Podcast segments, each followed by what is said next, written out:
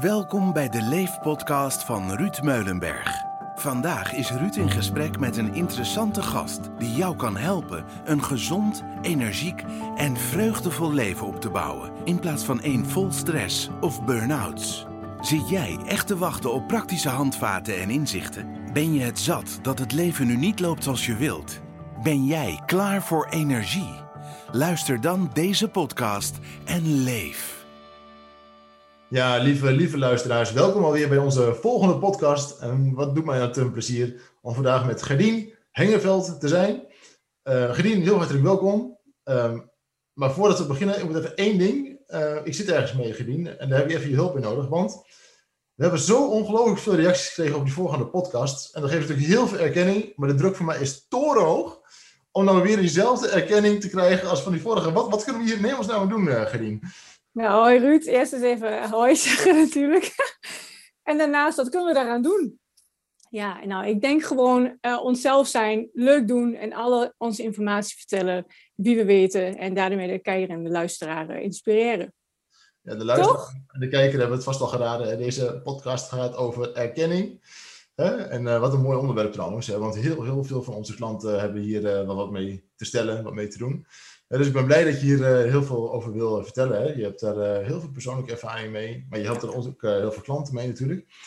Uh, Gerdien, we hangen aan je lippen. Vertel eens, hoe kom jij op, aan, dit, aan dit onderwerp? Um, nou, hoe kom ik aan het onderwerp? Dit is een onderwerp inderdaad wat je zelf al zegt, wat echt ontzettend aan mij kleeft, zal ik maar zeggen. Hier heb ik echt mijn nou, ik ben nu 35 en ik heb hier echt sowieso wel 30 ehm, jaar mee rondgelopen dat ik uh, op zoek was naar de erkenning en de waardering in mijn omgeving. En uh, ja, dat begon eigenlijk al heel erg vroeg, uh, zonder dat ik dat wist hoor. ik, ben, ik ben iemand die het belangrijk vindt om goed te presteren. En daarnaast ook nog houdt van perfectionisme. Alles moet goed zijn en tot op de puntjes voorbereid. nou ja, hè, ehm, en ja, dat is vanuit vroeg gekomen. Uh, vroeger ben ik uh, voor in groep 4 blijven zitten. En um, ja, daar werd eigenlijk al een beetje aan mij toegegeven van Gedien, je bent niet goed genoeg. Jij moet uh, een jaartje overdoen. Um, dus um, ja, en je scoort niet zo goed op taal en op rekenen en daar willen we je wat extra mee helpen. En heel eerlijk gezegd, Ruud, toen ik dat te horen kreeg, ik vond het helemaal niet zo heel erg. Ik dacht, nou oké, dan, dan doen we dat. En ben dat jaar ook heel goed doorgekomen hoor, met extra hulp, ook met school. En eigenlijk kwam die bijles, die bleef uh, een beetje. Groep 5 en op 6 kreeg ik iedere keer ook weer bijles met breuken en met taal, met lezen. En uh, ja, en op een gegeven moment, uh, toen uh, kwam ik in groep 8 terecht. En toen had ik de CITO-toets gedaan. En daar ehm, had ik ook niet zo goed op gescoord. Eigenlijk moest ik naar het VBO. Dat was de laagste, het laagste niveau. Um, dan had ik gelukkig een meester en die keek iets verder dan mijn leerprestaties. En die zei, ik wil graag dat jij wel naar de MAVO gaat. Uh, want jij kan dat, denken wij. Uh, moet je wel je best doen. Maar wij denken dat je dat wel in je hebt, want je bent uh, heel gemotiveerd. En daar, ja, daar gaan we voor. Ik vond het een heel spannend gesprek. Was samen met mijn ouders, met mijn meester en ook met de directeur van de middelbare school. Dus er lag een behoorlijke druk op mijn schouders. Ja. En het enige wat ik dacht is, oké, okay, gaan we doen. Komt goed. Ja. ja. ik kon er eigenlijk geen nee zeggen voor mijn gevoel. Ik moest gewoon presteren. Uh, was ik ook niet gewend om, om nee te zeggen. Nou, en uh, uiteindelijk, weet je, dan, dan ga je uh, op de middelbare school door. En je, je merkt, of ik merkte dat ik heel erg me ging vergelijken met anderen. Ik had één hele leuke klasgenoot in de groep. En die, ja, die was een beetje hetzelfde als ik qua cijfers. Dus altijd als we dan een cijferlijst kregen, dan wilde ik ze altijd vergelijken. Dus ik wilde altijd beter zijn dan haar. En soms lukte dat. En soms lukte dat niet. En um, ja, en ook op de MAVO legde ik weer heel erg veel druk op wat er niet goed ging. Mm um, ik was niet zo goed in Engels, ik was niet zo goed in wiskunde. Nederlands was ook niet heel erg geweldig qua grammatica en dat soort dingen. En um, ja, toen ik de MAVO uh, op het eind van de MAVO had gehaald. Uh, ik weet nog heel goed, toen we begonnen met de MAVO, dacht ik, ik kies voor zeven vakken.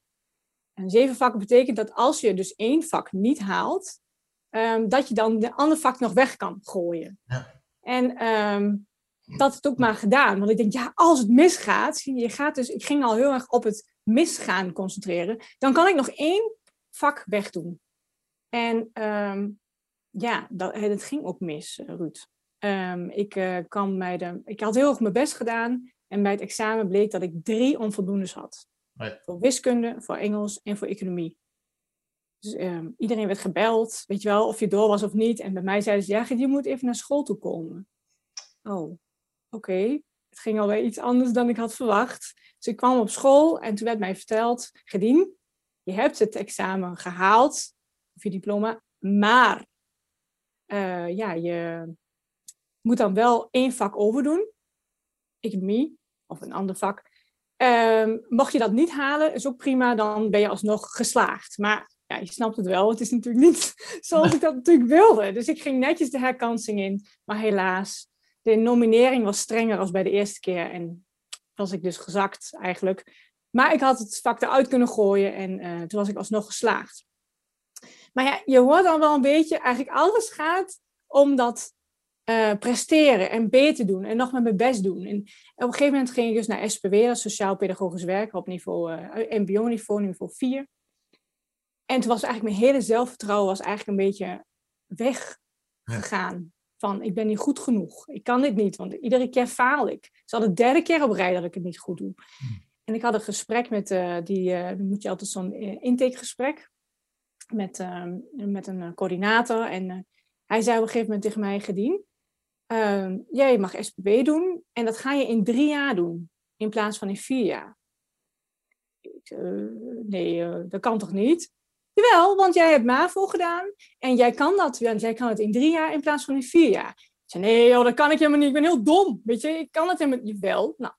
En als je het niet haalt, dan ga je alsnog door voor vier jaar. Nou ja, goed, dat liet me natuurlijk niet gebeuren. Ik dacht, ik ga er alles uit de kast uithalen dat ik het wel ga halen.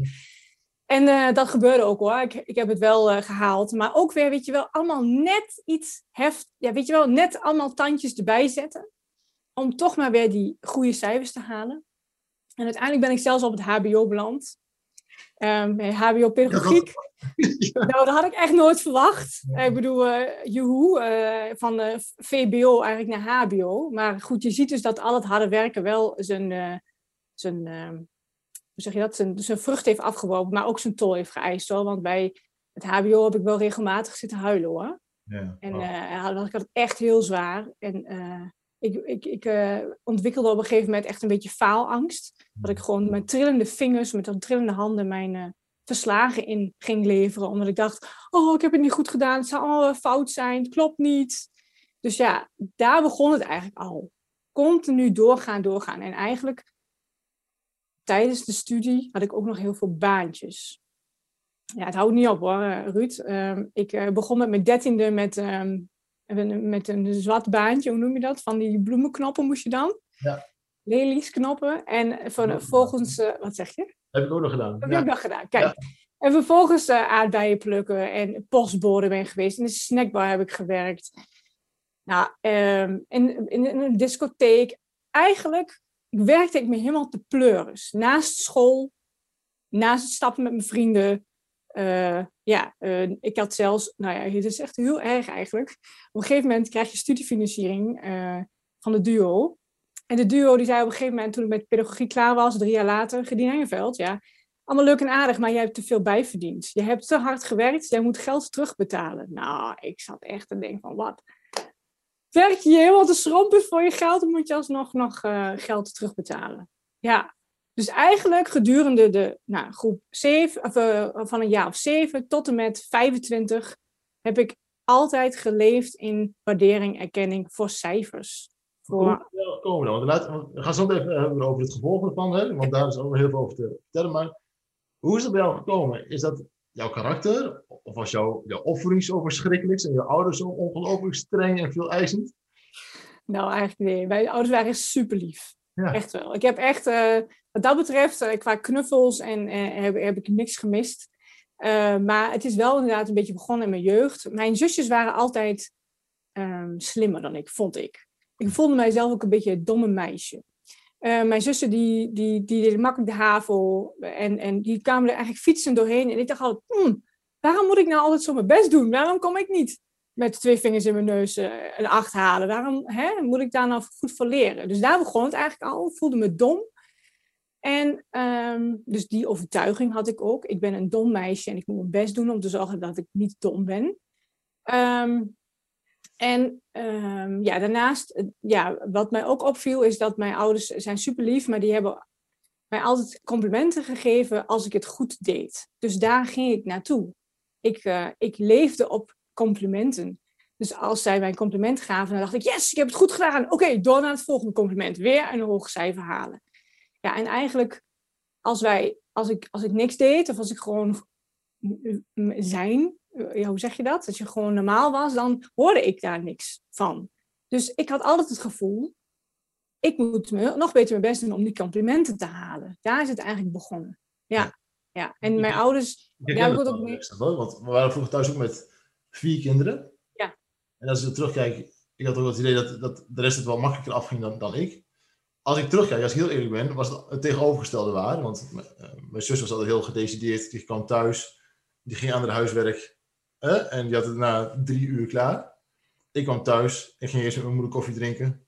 Dan zette ik de muziek aan, ik een uurtje even hè, thee. En dan maakte ik een half uurtje huiswerk. En dan was ik ook klaar. Hè? Maar voor mijn gevoel was het voor haar altijd veel makkelijker dan voor mij. Weet je? Dus dat, dat zoiets irreëels ontstaat, dat, dat, dat, is natuurlijk goed mogelijk. Hè? Ga verder, want, sorry. Nee, maar dat klopt ook wel. Ik bedoel, eh, hoe, hoe reëel is het wat ik dacht? Hè? Ik bedoel, eh, was ik echt dom? Nee, Hè? Maar dat is ook inderdaad een, een, een, dat zeg je, dat is in mijn eigen hoofd ontstaan. Hè, Ik kan mijn ouders eigenlijk ook niks kwalijk nemen daarin. Zij hebben dat ook niet gezien.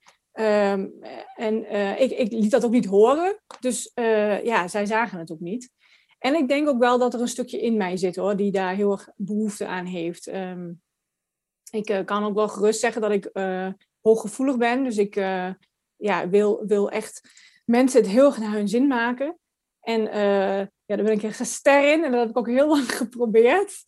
Um, ja, dus heel erg please gedrag. Ja, dat hoort ook, natuurlijk ook bij je best doen. Hè? En, eh, als ik maar doe wat men zegt, dan, dan, ja, dan hoor ik er wel bij. Of dan zien ze mij wel. Want erbij horen is natuurlijk een van de dingen die mensen ontzettend belangrijk vinden. En dat is ook heel belangrijk. Ja. Uh, want, um, ja, en dat deed ik dus door hoge cijfers te halen. Letterlijk dacht ik, misschien wel, onbewust hè, als ik heel veel negatieve cijfers haal, of als ik heel veel onvoldoende haal, dan word ik misschien wel uit het gezin gezet. Hmm. Dat, kan, dat, is natuurlijk niet zo, maar um, onbewust willen we overal willen we bij een groep horen. En dat was mijn manier om erbij te horen. Ja. Is natuurlijk, eh, of het te veranderen, je ouders hebben eigenlijk geprobeerd om je uh, complimenten te geven. Daar hebben ze ja. ongetwijfeld ook hun best voor gedaan. Hè? Want om iemand een compliment te geven moet je er echt ook op letten. Ja. Eh, en dan ontstaat er eigenlijk iets uit van uh, dat je eigenlijk gaat zoeken naar het compliment. Hè? En dat dat uh, gewoon goed genoeg, niet goed genoeg is. Nee, klopt. Dat is wel bizar natuurlijk. Ja. Hoe, hoe, zoiets... even mooi dat je zegt van, hey, mijn ouders daarin niks te verwijten, want dat is natuurlijk heel liefdevol. maar ook, ook, mooi om te zien dat je het ook niet altijd, de oorzaak niet altijd in de hand hebt. Hè? Mm -hmm. En we zijn op een gegeven moment 25 jaar verder. Of, ja.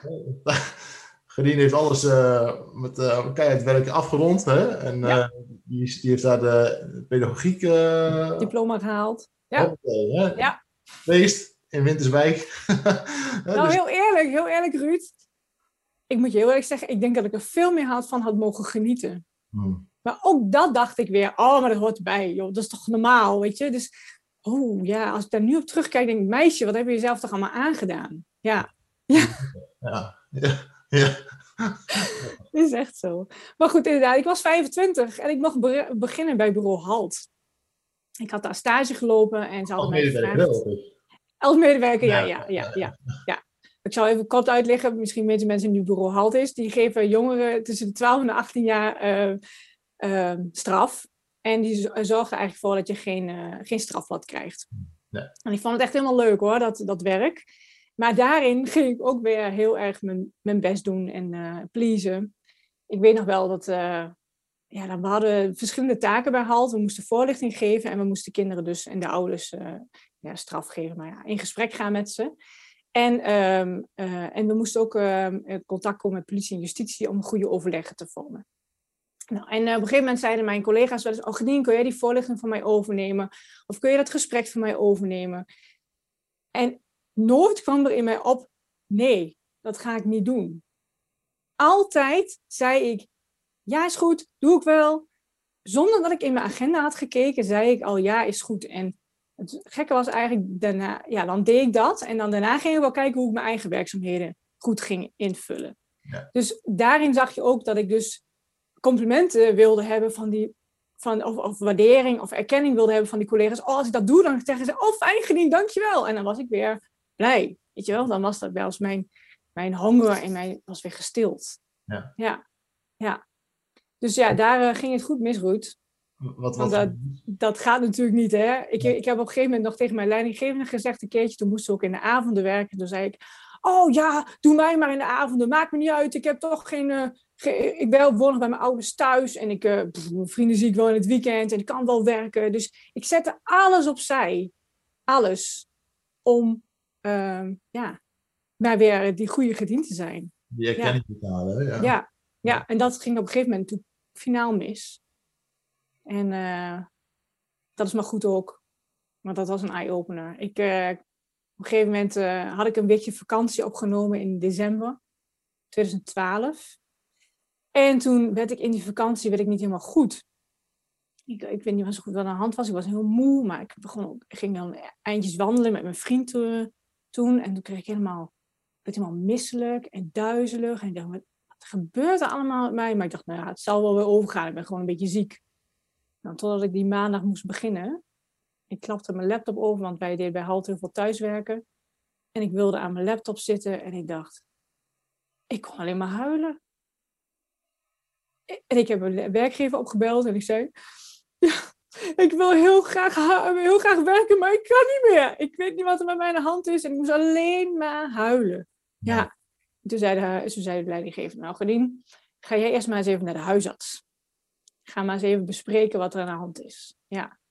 En toen heb ik dat gedaan. En toen moest ik van haar twee weken rust nemen. Nou, dat was uh, heel moeilijk. Dat was het begin van een jaar lang uitval. Ja. ja. Ik zeggen, jaar lang uitval. Ik heb wel gewerkt nog bij HALT, maar dan wel op therapeutische basis. Ja. ja. ja. Poeh. Een lang jaar. Wat heb je ervan geleerd? Wat heb ik ervan geleerd? Ja, een heleboel. Uh, sowieso dat, uh, dat je niet alles, ja, dat je, dat je bent zoals je bent natuurlijk. En dat je niet alles voor elkaar kan krijgen. Dat je nee mag zeggen. Ja, dat uitrusten heel belangrijk is. Want ik ging maar door en door en door. Dus dat elastiekje, dat rekte zich op. En uh, die, nou ja, met die bewuste dag. Voor mij echt uh, donderslag bij helder hemel, hoe noem je dat ook weer? Ik had echt om niet te krijgen, om maar dat, dat complimentje, dat, dat gat in jezelf eigenlijk te dichten. Ja. ja. Wat was je er toen? Toen je een jaar lang therapeutische basis, op een gegeven moment ben je ergens weer vo volledig gaan werken. Was het toen klaar? Of, of, hoe is het gegaan? Nou, heel eerlijk, Ruud. Um, nee.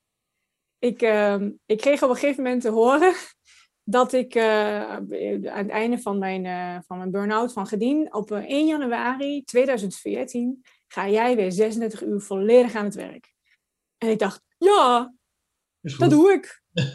maar ik keek helemaal niet naar of het beter was. Ik dacht, dat gaan we gewoon weer doen. Ik zat nog steeds eigenlijk in die strijdmodus. Tuurlijk heb ik er wel iets van geleerd, maar eigenlijk vier jaar later gebeurde met opnieuw. En gelukkig niet zo ernstig, geen burn-out. Maar ik kreeg wel overspanningsklachten. Ja, want ik was weer de hele wereld aan het pleasen. en uh, ja, iedereen en alles tevreden aan het stellen, behalve mezelf. Ja. ja. Dus toen ben ik weer, uh, ja, hoe zeg je dat, uh, thuis geweest, heel eventjes. En toen heb ik ook besloten, met heel veel hulp eh, ik denk dat ik het niet alleen heb gedaan. Ik heb er echt wel een half jaar over gedaan om weg te gaan bij die werkgever. Ja. En uiteindelijk uh, een vast, wat een vast contract kon worden, heb ik toen opgezegd. Ja. ja. Want wat heb je toen gedaan, joh? Want wanneer kwam dat besef Uh, want daar begint het natuurlijk mee. Het besef van, joh, er moet, er moet hier wat anders. Hè? Wat, wat, wat, was voor jou het moment dat je van, nou, nou verdikken me, nou moet, het, nou moet het echt gaan veranderen? Ja, nou wat ik me heel erg opviel bij die, uh, de tweede werkgever was voor mij CISA. En wat ik daar merkte is dat, uh, daar merkte ik een hulpverlening. En ik wilde echt die superwoman zijn. Ik wilde alle problemen oplossen van die mensen. En uh, CISA werkt met mensen met een verstandelijke beperking. Um, ja, en het is heel raar. Maar achteraf denk je dan, ja, gedien, die mensen die zijn verstandelijk beperkt. Dus die ga je nooit denken zoals jij denkt. Dat is helaas niet mogelijk. Dus haal alles uit wat erin zit, maar meer zit er niet in. En daar kon ik heel slecht tegen. Um, ik werd daar niet blij van. Ik wilde veel meer resultaten behalen. Ik wilde veel grotere resultaten halen. En dat was daar niet mogelijk. En dat is ook niet erg. Ik was meer vanuit mezelf, had ik er last van. Um, en op een gegeven moment inderdaad, toen ik weer inderdaad uh, dus die overspanningsklacht kreeg, dacht ik, ja, wat is hier nou aan de hand? Waarom ga je nou weer de fout in? Toen heb ik het heel goed bekeken. Ik heb ook heel veel bewogen. Ik ben heel veel naar de spatschool geweest. Ik heb weer coaching in handen genomen. En toen, ja, toen kwam ik er eigenlijk achter van, uh, dat het gewoon helemaal in mijn systeem zit. En toen ben ik echt gaan kijken naar, waar komt dat dan vandaan? En wie zegt nou dat jij zo hard moet werken? Want het zijn allemaal innerlijke stemmen die dat zeiden. En van wie zijn die stemmen dan? En zijn die wel van jou? En uh, ja, hoe kan je ervoor zorgen dat jij die stemmen, dat je daar niet meer naar gaat luisteren eigenlijk? Dat jij je eigen stemmen gaat creëren die wel goed zijn voor jou. Nou, ja. De reden dat ik dat vroeg hè, is van, je weet niet wat je niet weet. Mm -hmm. Dat klinkt een beetje haast, maar uh, heel veel mensen die zo pleasend zijn of zo op zoek zijn naar erkenning, hebben dat van zichzelf niet in de gaten. Want eh, als je dat, niet, eh, als je dat gewoon doet, en als je dat zo jong als start, dan, dan is het eigenlijk normaal. Ja, het is normaal om de zin te maken. Het is normaal om jezelf iemand te geven voor je werkgever. Het is normaal. Het, het, trouwens, het is ook leuk om andere mensen gelukkig te maken. Ja. Uh, maar op een gegeven moment komt er zo'n moment dat je zegt, ja, oh wacht even, of dat je lijf aangeeft. Dit kan zo niet. Hè, maar vaak al wel voorafgegaand uh, aan, aan heel veel uh, klachten. Hè, en, en ja, dus op een gegeven moment het anders. Maar die erkenning is haast wel verslavend natuurlijk. Ja. Ja, daar moest ik ook echt van afkicken. Want eigenlijk is het heel belangrijk dat ik kan die feedback en die, die waarderingen en erkenning uit iemand anders halen. Maar ik krijg natuurlijk nooit genoeg. Het is eigenlijk gewoon een, hoe noem je dat, een snoepje wat je voor me houdt. En ik loop er gewoon achteraan totdat ik eigenlijk het kan happen. En denk, yes, ik heb hem weer binnen. Ja. Maar dat, dat, ja, dat werkt zo niet. Ik moest echt leren om die erkenning en uh, waardering uit mezelf te gaan halen. Ja. En wat ik heb gedaan is gaan kijken van, waar ben ik nou eigenlijk goed in? In plaats van altijd kijken naar waar ik slecht in was. Want daar was ik ook heel goed in. Ik moest alles, als mensen mij feedback gaven, moest ik het allemaal verbeteren. Ik kon het nooit laten liggen en denken, nou ja, weet je, jij denkt zo, whatever. Nee, alle feedback wat mensen gaven, daar moest ik iets mee doen. Om nog beter te worden. Om nog beter dat, mijn best te doen. Ja. Wat je zei is natuurlijk hartstikke waar, hè, van die waardering uit jezelf halen. Want mm. dat voor jezelf naar een ander toe projecteert. En van wanneer bevredig je nou de behoefte van iemand anders volledig? Ja, dat is ook zo moeilijk. In, in, als, je, als je een relatie hebt, is het super moeilijk om, om, hè, om gewoon de ander te geven wat hij nodig heeft. Je bent een mens. Hè? Je, bent geen, je bent geen robot. Nee, nee, dat kan niet. Eh, vaak weet je al niet eens wat je eigen behoeften zijn. Klopt. Maar staan dat je die voor een ander begrijpt. Dus wanneer kun je dan de behoeften van een ander helemaal bevredigen? Dat, dat is haast onmogelijk. Nou, dat is onmogelijk. Ja. Ja, dus die erkenning moet je altijd uit jezelf halen. Want het is gewoon simpelweg niet mogelijk om dat uit iemand anders te halen. Of dat iemand anders dat jou gaat geven. Um, wat uh, Jan Geurts, hè? Dat, uh, ja, ik ken het boek. Um, verslaafd aan... Verslaafd aan de liefde. Ja. Hè, dus um, dat gaat er ook wel over natuurlijk. En, en op een gegeven moment moet alles helemaal perfect. Hè? Maar dat is ja, super uh, uitputtend, hè? Mm -hmm. Ik ben wel nieuwsgierig, wanneer is dat moment voor jou? Heb je een bepaald moment gehad dat, dat je dacht van oké, dit is niet gezond. Ik, ik, ik, moet hier wat mee. Ik ga je hulp bij zoeken. Ja, nou ja, ik moet je heel eerlijk zeggen, nadat ik mijn burn-out heb gehad toen ik 27 was, dus dat is nu zeven jaar geleden, heb ik eigenlijk altijd daarna coaching gehad. Op allerlei verschillende vlakken. Uh, van transactionele analyse tot uh, gewoon uh, innerlijke coaching, alles. Dus ik, en ik vind het echt fantastisch hoor, want die persoonlijke ontwikkeling heeft ook gemaakt wie ik nu ben.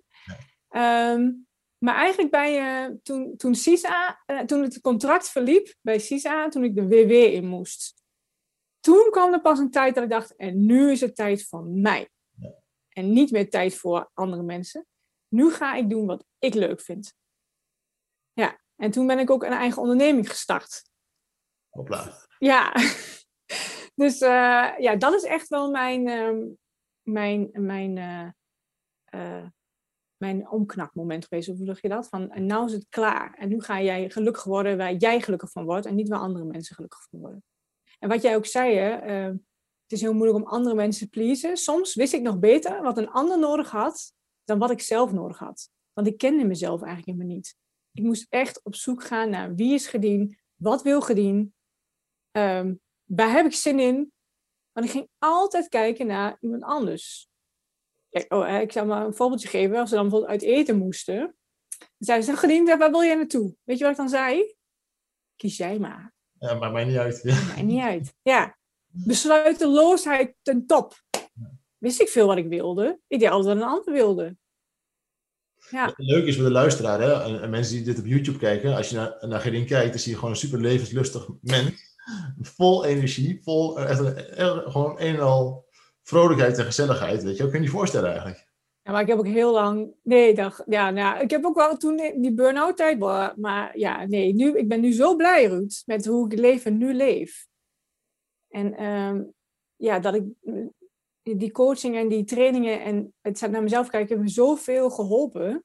Ja. Oh, maar dat, dat raad ik iedereen aan. Ja. Wat, wat, heb je, wat heb je met die, wat zijn die punten geweest die je tijdens de coaching hebt gehad? Hè? Want je zegt van ja, begin met, met je eigen identiteit. Hè? Van, als je dan trots zijn, moet zijn op, je, op jezelf, mm -hmm. hè? jezelf je erkenning geeft. Waar, aan wie geef je die erkenning en welke erkenning geef je dan? Maar wat, wat, wat is die reis geweest die jij hebt, die jij hebt afgelegd? Um, nou, um, om niet meer te concentreren op die ander, maar echt te concentreren dus inderdaad op mezelf. Ja. ja. En hoe doe je dat dan? Ja, met gesprekken, met uh, uh, meditaties, uh, um, heel veel informatie lezen. Want wat jij ook zei, wat je niet weet, weet je niet. Dus ik heb zoveel nieuwe informatie gekregen. Ook hoe, hoe, je, hoe je gedachten, dat alles begint bij een gedachte. Dat wist ik helemaal niet. Dus, uh, en dat dat je hele tijd uh, jou, uh, die combineert jou, of niet, het ligt aan wat je doet natuurlijk. Dus ja, dat was voor mij al helemaal nieuw. Um, ik wist helemaal niet dat jij uh, je energiefrequentie kon verhogen. Wist ik veel, als ik down was, dan was ik down en dan was het zo. Maar nee, je kunt gaan dansen, je kunt gaan bewegen en daardoor ga je heel anders denken en voelen. En al die ja, informatie Neem ons eens mee, want wat je zegt, van, je bent niet je gedachten. Hè? Wat, Kun je daar een voorbeeld van geven? Um, nou, ik, uh, bijvoorbeeld als ik weer uh, oh ja, eens afgesnauwd word of zo door, uh, door iemand. Ehm, ja, dan kun je denken van, eh, dat klopt. maar je kunt ook anders gaan denken. Ja, zo denk jij. Hè? ze hebben mij wel eens gezegd, hoe een ander op jou reageert, um, is wat hij zelf tekort komt. Hoe zeg je dat? Dat zegt iets over hem en niet over mij. Um, maar goed, als ik eens in die gedachten blijf zitten, ik voel me niet lekker, dit is een stomme dag. En, dan, dan ga ik ook zo leven. Dus uh, ik ben weer alleen en ik heb helemaal niks te doen. En, ja, dan, nou, maar als ik nou eens gedachten maak van, goh, nou, ik ben vandaag alleen. Goh, ik heb de hele dag van mezelf. Wat zou ik vandaag eens gaan doen? Moet je kijken wat er gebeurt. Hè? het is gewoon een hele andere manier van communiceren met jezelf. Maar betekent het dan ook dat je gewoon helemaal niks meer aantrekt van de rest van de wereld? Nee joh. Nee, was het maar zo. Nee, ik ben, uh, ik ben ook wel uh, nog gevoelig hoor, natuurlijk, voor andermans mening. En, maar het is wel zo, ik ga nu wel af als iemand mij dus feedback geeft en ik denk, hmm, dan ga ik eerst eens denken, is dat, is dat voor mij waarheid? Klopt dat, hè, wat diegene zegt? Ik neem het niet gelijk meer voor waar aan. En daarnaast, ja, denk ik, wat kan ik ervan leren en wat niet? En daarnaast heb ik ook geleerd, de feedback of de, de, de kritiek die jij mij geeft, dat doe je op mijn uh, manier van, uh, hoe noem je dat? Uh, op mijn werk bijvoorbeeld. Hè? Jij zegt tegen mij uh, bijvoorbeeld, nou, ga eens een kritiek geven aan mij, zeg het eens. Um Je bent te laat op de, voor je coaching telkens. Oké, ik ben telkens te laat bij mijn coaching. Ja. Oké, nou dan kan ik dan denken van, oh Ruud, die vindt mij helemaal slecht, want ik kom elke dag te laat op mijn coaching. Doe ik het vroeger, hè? En oh, nou, wat zal hij wel niet van me denken? En oh, hij vindt me echt een loser. En, uh, ja, oké, dat kan. Maar nu denk ik, oké, Ruud, het klopt. Ik kom te laat op mijn coaching. Is niet handig. Ik ga dat de volgende keer oplossen door op tijd aanwezig te zijn. Kan het wel een van de manieren goed maken? Je hebt het sowieso goed gemaakt, maar snap je wat ik bedoel? Dus ja, nu betrek ik het niet meer op mijn eigen als persoon. Ik denk niet gelijk, ik ben een loser. Nee, jongens, ik uh, ben gewoon te laat gekomen op de coaching. Ja, dat kan wel eens gebeuren. Ja. ja. In plaats van dat ik mezelf helemaal murp naar beneden haal.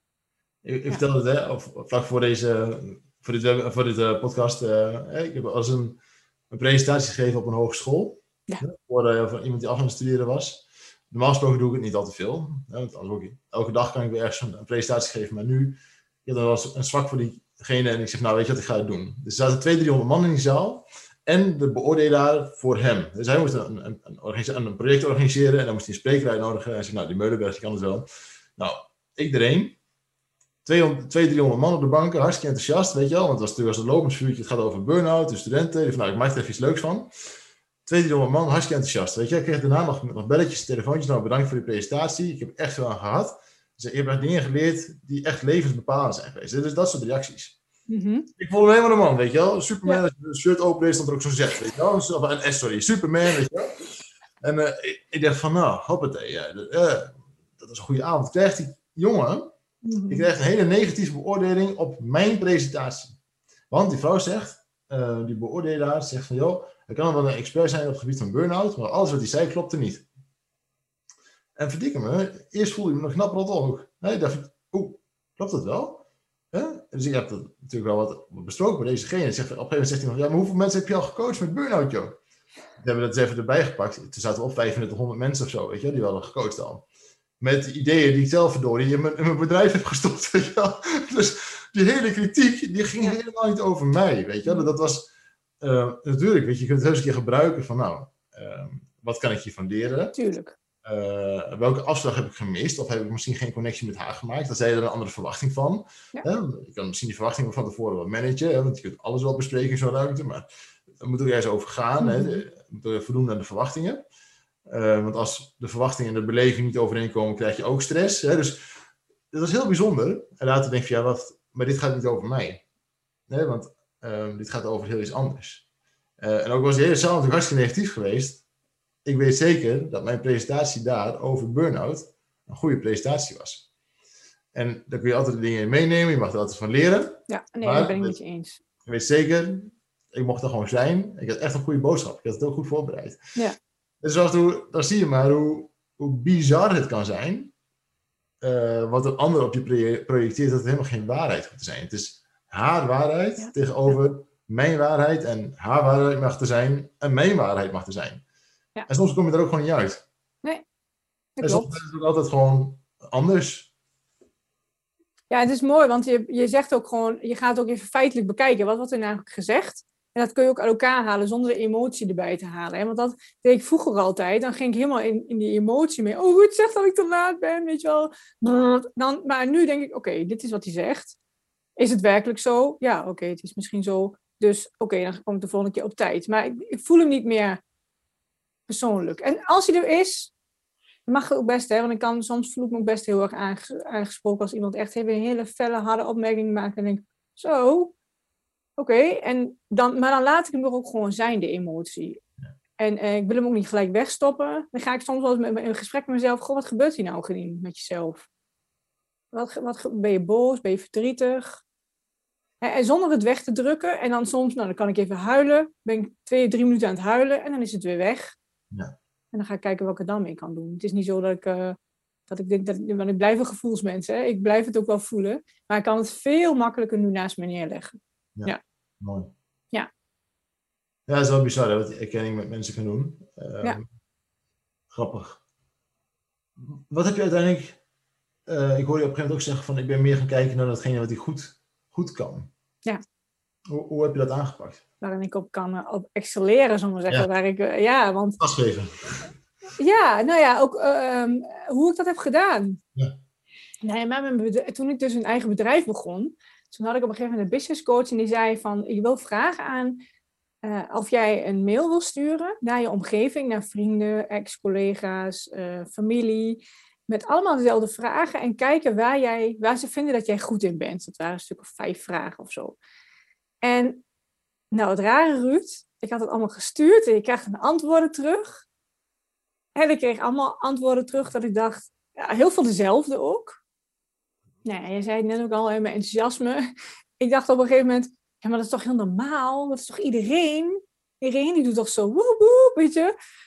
Ehm, ja, maar dat is dus helemaal niet zo. Dus ehm, ja, daar was ik heel verbaasd over. Maar uiteindelijk heb ik het gekeken van, goh, wat zeggen ze nou allemaal hetzelfde zijn? Bijvoorbeeld, we vinden bij jou een heel goed luisterend oor gediend. Je bent enthousiast, je bent positief. Ehm, had ik al inlevingsvermogen gezegd? Nee, hè? Nou, dat soort dingen. Ehm, en, en toen dacht ik, hé, hey, maar wat kan ik daar dan mee doen? Want kennelijk vinden mensen dit zo bij mij eruit spatten, eh, dat ik daar dus misschien wel mijn werk van kan maken. Nou, en wat is het uiteindelijk geworden? Ja.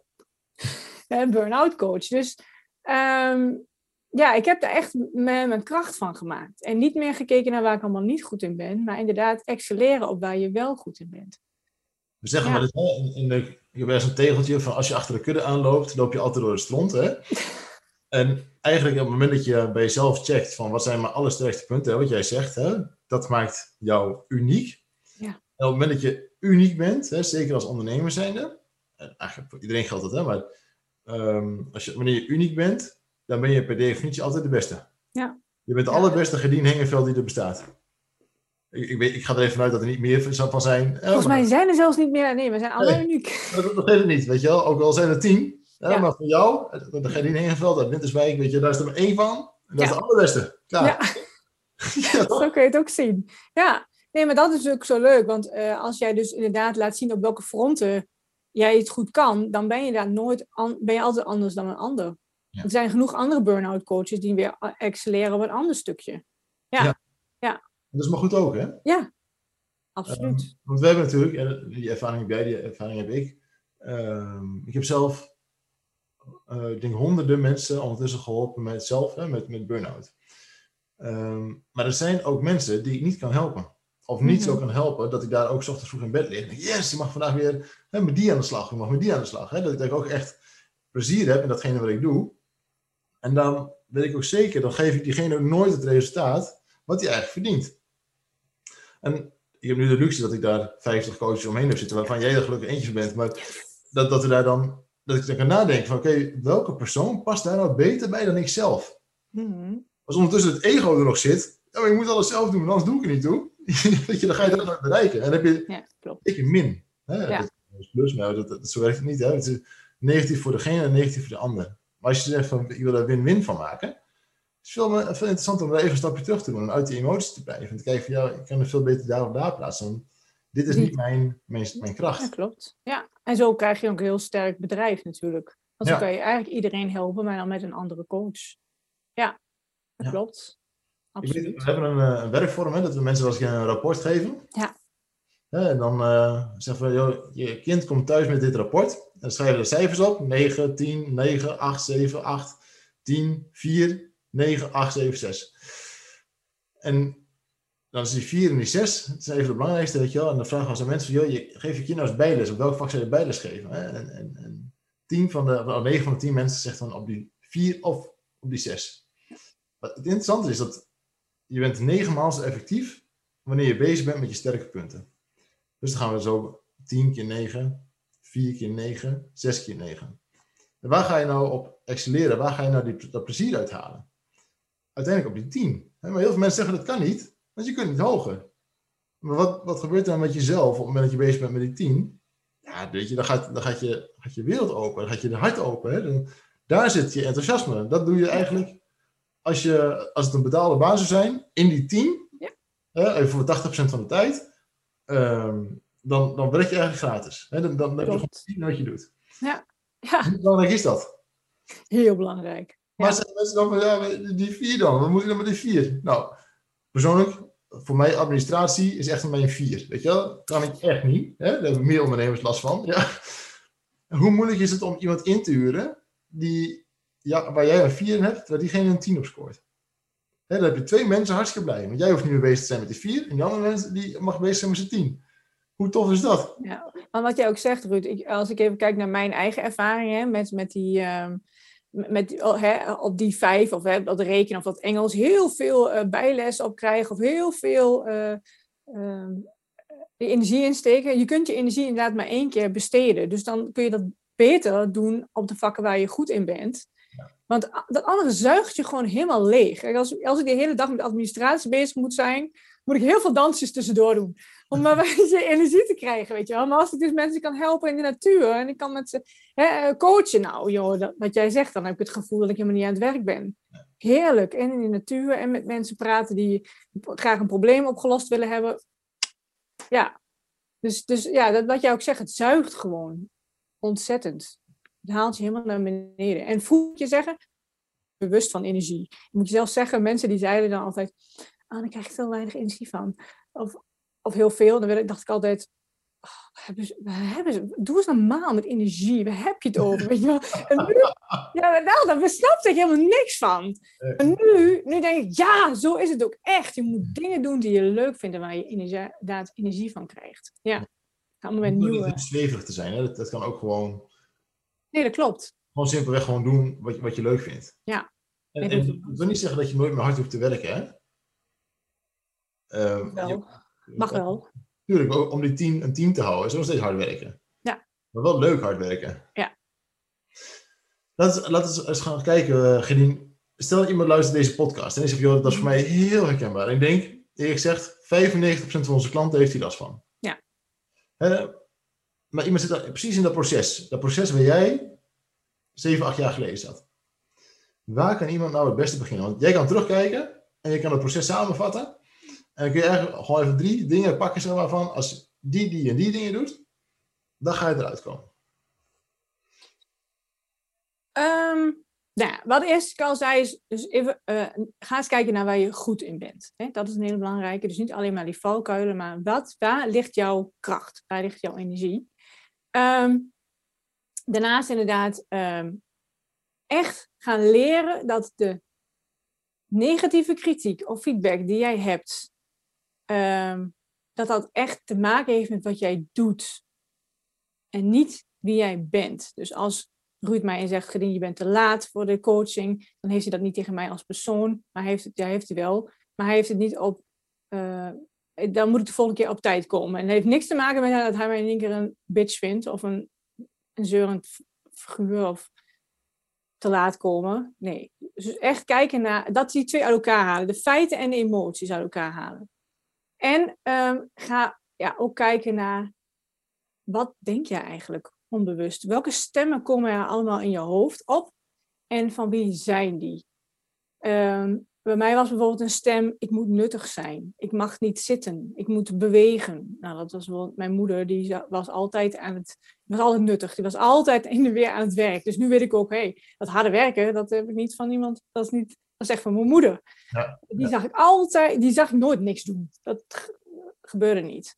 Of, ehm, ik zit even te denken, ehm, wel- welke negatieve stem ik dan nog meer heb. Ehm, nou, je moet goed je best doen. Oké, nou, die heb je gehoord in het begin, hè? Eh, leerkrachten die zeiden en mijn ouders, je moet wel goed je best doen. En die, ja, is, dat klopt op dat moment. Maar is dat nog steeds, moet ik dat nog steeds doen of mag ik gewoon zijn wie ik nu ben? Ja. Eh, zonder dat ik heel erg hard moet werken en, en moet laten zien dat ik er ben. Dus ga die, ja, die drie dingen zou ik je wel eh, mee willen geven. Ja. Ja. Waar je het net ook, ook over had, ehm, eigenlijk, ja, wanneer verdien je nou een schouderklopje? En wanneer mag je tegen jezelf zeggen, het is goed genoeg? Eigenlijk gewoon dat je ochtends vroeg opstaat. Oh ja, heel dat goed. Je bent al goed genoeg. Jij hoeft niks te doen om hier op aarde te zijn, om goed genoeg te zijn. Ja. Dat klopt.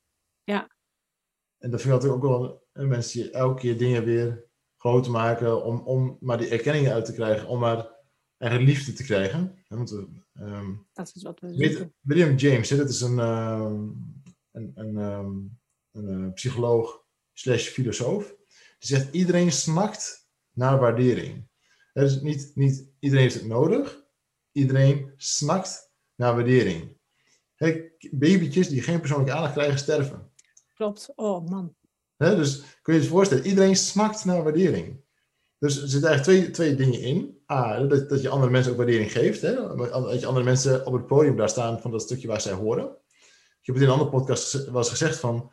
ehm, moet je voorstellen, zo, zo- ik woon in Frankrijk, hè, voor de luisteraar. Maar ehm, je hebt een Frans pleintje en er staan allemaal podia's op. Hè? En een van die podia is voor jou.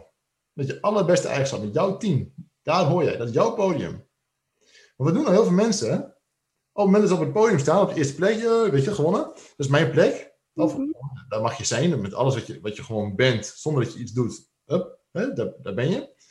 Ga je kijken naar het podium van iemand anders, denk je, oeh, dat is ook een mooi podium. En dan, tik, tik, tik, dan ga je, ga je naar het andere podium toe. Hè? En dan ben je, echt, ben je opeens bezig met je negen. Dat is zonde. Weet je dat is, dat verdikken, joh. Jouw podium, jij mag er zijn. En dat, dat, dat zit niet buiten je, Mhm. dat zit echt In jou. in je. Ja. Daar komt die kracht ook vandaan. Ja. En, Ja, dus, dus wat jij ook zegt, nogmaals, inderdaad, dat je moet gaan kijken. Jij moet jezelf eigenlijk tevreden leren stellen. Pas als jij zelf tevreden gaat zijn over jouzelf, heb je die waardering van andere mensen niet meer nodig. en dat moment is nu. Hè? Want Ja. ook heel veel mensen dan, dan zeggen ze, ja, maar als ik dat dan heb, Ja, oh ja. dan ben ik er tevreden mee. Of als Mhm. ik dat heb, of ik ga eerst even dit doen. Maar als ik dat dan af heb, dan, dan kom ik. Ja, bijvoorbeeld, ehm, ja, ik ga eens een keer voor mezelf beginnen. Ik ga eens een keer een eigen bedrijf starten. En als ik dat eigen bedrijf heb, dan, ah, dan gaat het helemaal goed Ik ben komen. zo gelukkig, jongen. Of ik ga een keer naar Spanje verhuizen, of naar Frankrijk. Weet je, net als die Meulenberg. Ik ga naar Frankrijk verhuizen. Weet je, en als je in het Franse dorpje woont, ach jongen, dan begint mijn leven. Leven is nu. Ja, Ja, we moeten er nu van genieten, want het kan zo over zijn. Ja. Ja, dat nu tevreden zijn met jezelf. En nu zeggen, nou weet je, ja, goh, ik ben eh, Ruud Meulenberg. En ehm, ja, ik knal er wel eens een keer wat, wat te snel uit. Maar ik ben ook een gepassioneerd mens. Ik ben niet altijd even geduldig, maar wel heel liefdevol. Je mag je best wel gewoon zijn. Je is gewoon prima, weet je. Ja, en er zijn ook mensen die mijn podcast niet leuk vinden. Ja dat, dat kan. En dat mag ook. Mensen vinden het helemaal te gek, weet je wel. Ja. Ja. Dat is, en dat is wat, wat de realiteit is en waarin je gewoon mag, mag zijn.